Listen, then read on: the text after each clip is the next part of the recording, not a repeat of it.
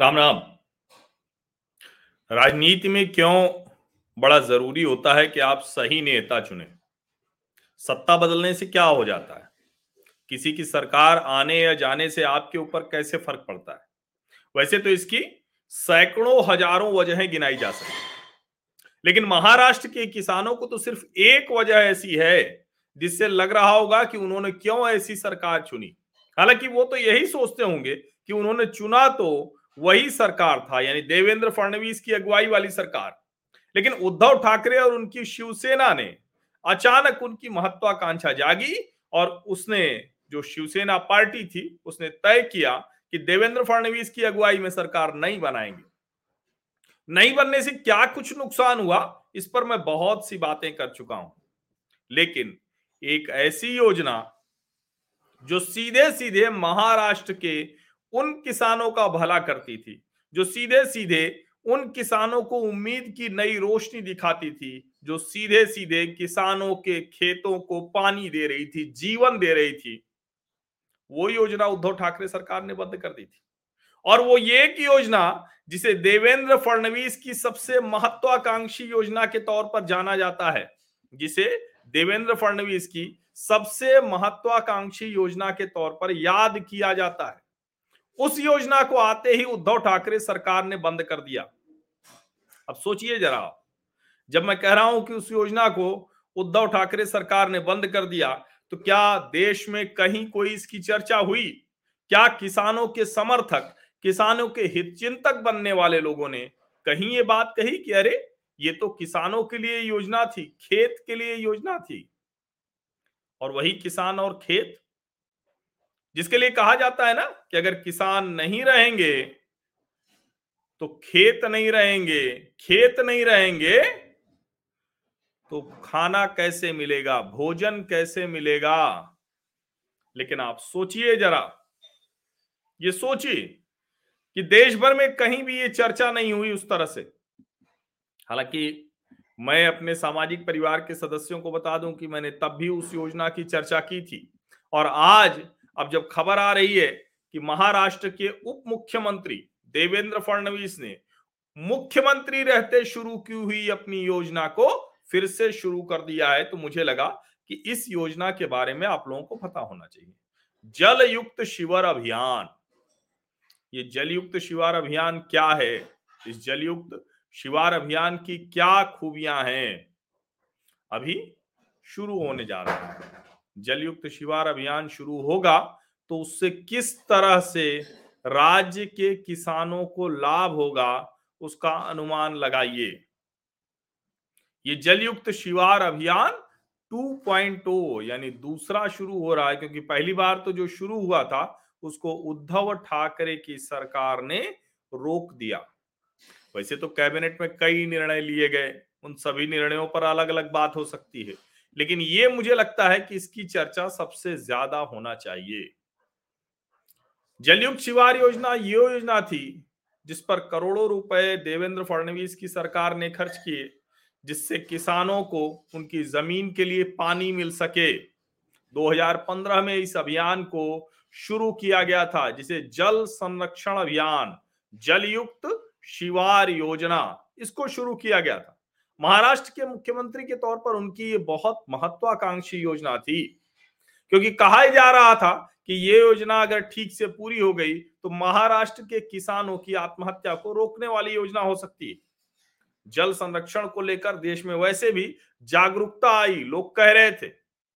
लेकिन कमाल ये देखिए कि जल युक्त शिवार अभियान को जैसे ही उद्धव ठाकरे की सरकार, महाविकास आघाड़ी वाली सरकार बन गई, तुरंत इस योजना पर रोक लगा दी। और इस योजना पर रोक लगाई इतना भर नहीं था।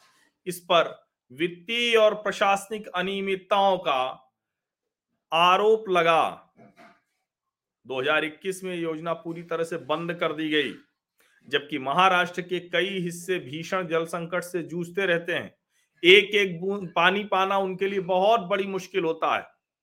अब महाराष्ट्र की देवेंद्र फडणवीस सरकार ने इसी मुश्किल को देखते हुए जल युक्त शिवार योजना के तहत ऐसे सभी गाँवों में पानी की उपलब्धता तय करने की ये महत्वाकांक्षी योजना तैयार की थी।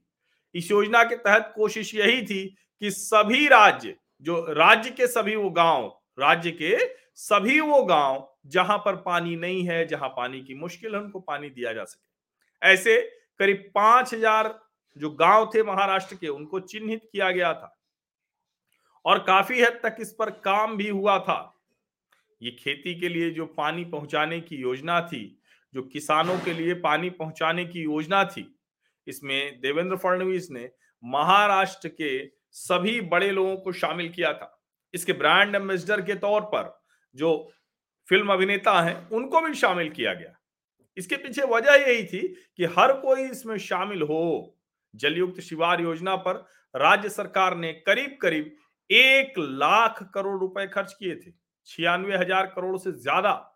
ये उन्हीं इलाकों में हो रहा था जहाँ पर अक्सर जहाँ से खबरें आती हैं कि पानी की कमी की वजह से, खेती की, गड़बड़ी की वजह से, उपज न होने की वजह से किसानों ने आत्महत्या कर ली।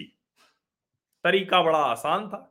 ये तरीका वही था जो इस देश में जल संरक्षण का पारंपरिक तरीका था। यानी तालाबों को खोदना, तालाब तैयार करना और उनके ज़रिए आसपास के खेतों को पानी पहुंचाना।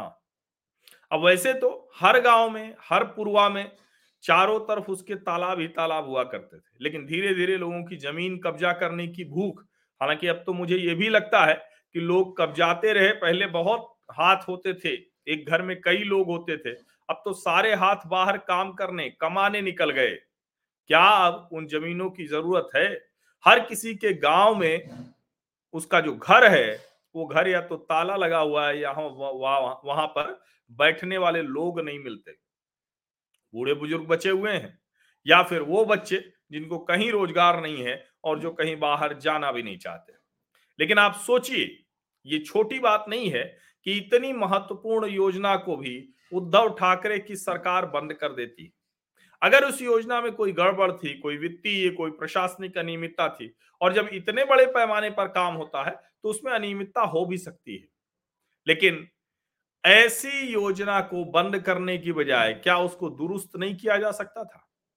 और ये जो योजना थी, जो मैंने बताया कि पारंपरिक तरीके से तालाब बनता था, उसी तरह से होता था, कि जहाँ भी है, वहाँ जो सबसे निचला हिस्सा है, वहीं पर खुदाई शुरू की जाती थी। गहरी खुदाई। यानी एक क्षेत्र तय किया, गाँव तय किया और वहाँ जो सबसे निचला हिस्सा है, वहाँ पर खुदाई शुरू की। अब जब सबसे निचले हिस्से पर खुदाई शुरू की और वहाँ पानी संरक्षित किया गया, यानी कौन सा पानी? बारिश का पानी, वर्षा का जल संरक्षित संरक्षित किया गया। और उसके बाद उस पर गड्ढे तैयार करते हुए उसकी गहराई बढ़ाई जाती थी। पूरे क्षेत्र को ऐसे तैयार किया जाता था कि बाकायदा खेतों और जमीनों से जो पानी आए, वो लुढ़कता हुआ उसी जलाशय पर पहुँच जाए। कितनी सुंदर योजना थी। यानी वर्षा के जल की हर बूंद को संरक्षित करने की कोशिश। इससे एक और अच्छी चीज़ हो रही थी कि उससे बढ़ता जल स्तर, उससे खेतों में जो नमी है, मॉइस्चर है, वो लगातार बना रहता। अब ज़ाहिर है, ऐसी योजनाएँ एक झटके में, एक बार में न तो पूरी की जा सकती है। न तो उसका अपेक्षित लाभ मिल पाता है। लेकिन अगर उस योजना को सलीके से चलाया जाता बिना बाधा के तो शायद अब तक उसका बड़ा लाभ मिलने लगता। अब उस योजना को आगे बढ़ाने के लिए, कैसे नहरों के ज़रिए छोटी छोटी नहरों के ज़रिए, कैसे उसको जोड़ना है, इसकी भी एक योजना तैयार हो गई थी। योजना यही थी कि किसी भी तरह से महाराष्ट्र के किसानों को जो आत्महत्या करते हैं जो खेती की वजह से, पानी की कमी की वजह से, सूखे की वजह से परेशान रहते हैं, उनको एक रास्ता दिखाया जाए। और वो रास्ता काफ़ी हद तक उनको दिखने लगा था। लेकिन महाविकास अघाड़ी सरकार ने, उद्धव ठाकरे सरकार ने इस पर रोक लगा दी और कहा कि इसमें ढेर सारी अनियमितताएँ हैं। निश्चित तौर पर अनियमितता है तो उसको देखना सरकारों का काम है, लेकिन अगर उस अनियमितता का बहाना लेकर इतनी महत्वाकांक्षी और महत्वाकांक्षी से ज़्यादा किसानों के काम की ऐसी योजना रोक दी जाए तो निश्चित तौर पर उसमें अनियमितता से ज़्यादा बड़ा संकट अहंकार का दिखता है। महाविकास अघाड़ी सरकार, जिसको लगा कि योजना अगर सफल हो गई तो किसानों का भला हो जाएगा। किसानों का भला ना हो, वो देवेंद्र फडणवीस का बुरा थोड़ी ना हुआ। निजी तौर पर, निजी तौर पर बुरा हुआ किसानों का, महाराष्ट्र का। शायद राजनीति में इतना नीचे उतरना नहीं चाहिए। अच्छा है कि अब फिर से देवेंद्र फडणवीस ने जलयुक्त शिवार अभियान शुरू किया है। महाराष्ट्र की एक नाथ शिंदे सरकार में उप मुख्यमंत्री रहते हुए बहुत बहुत धन्यवाद।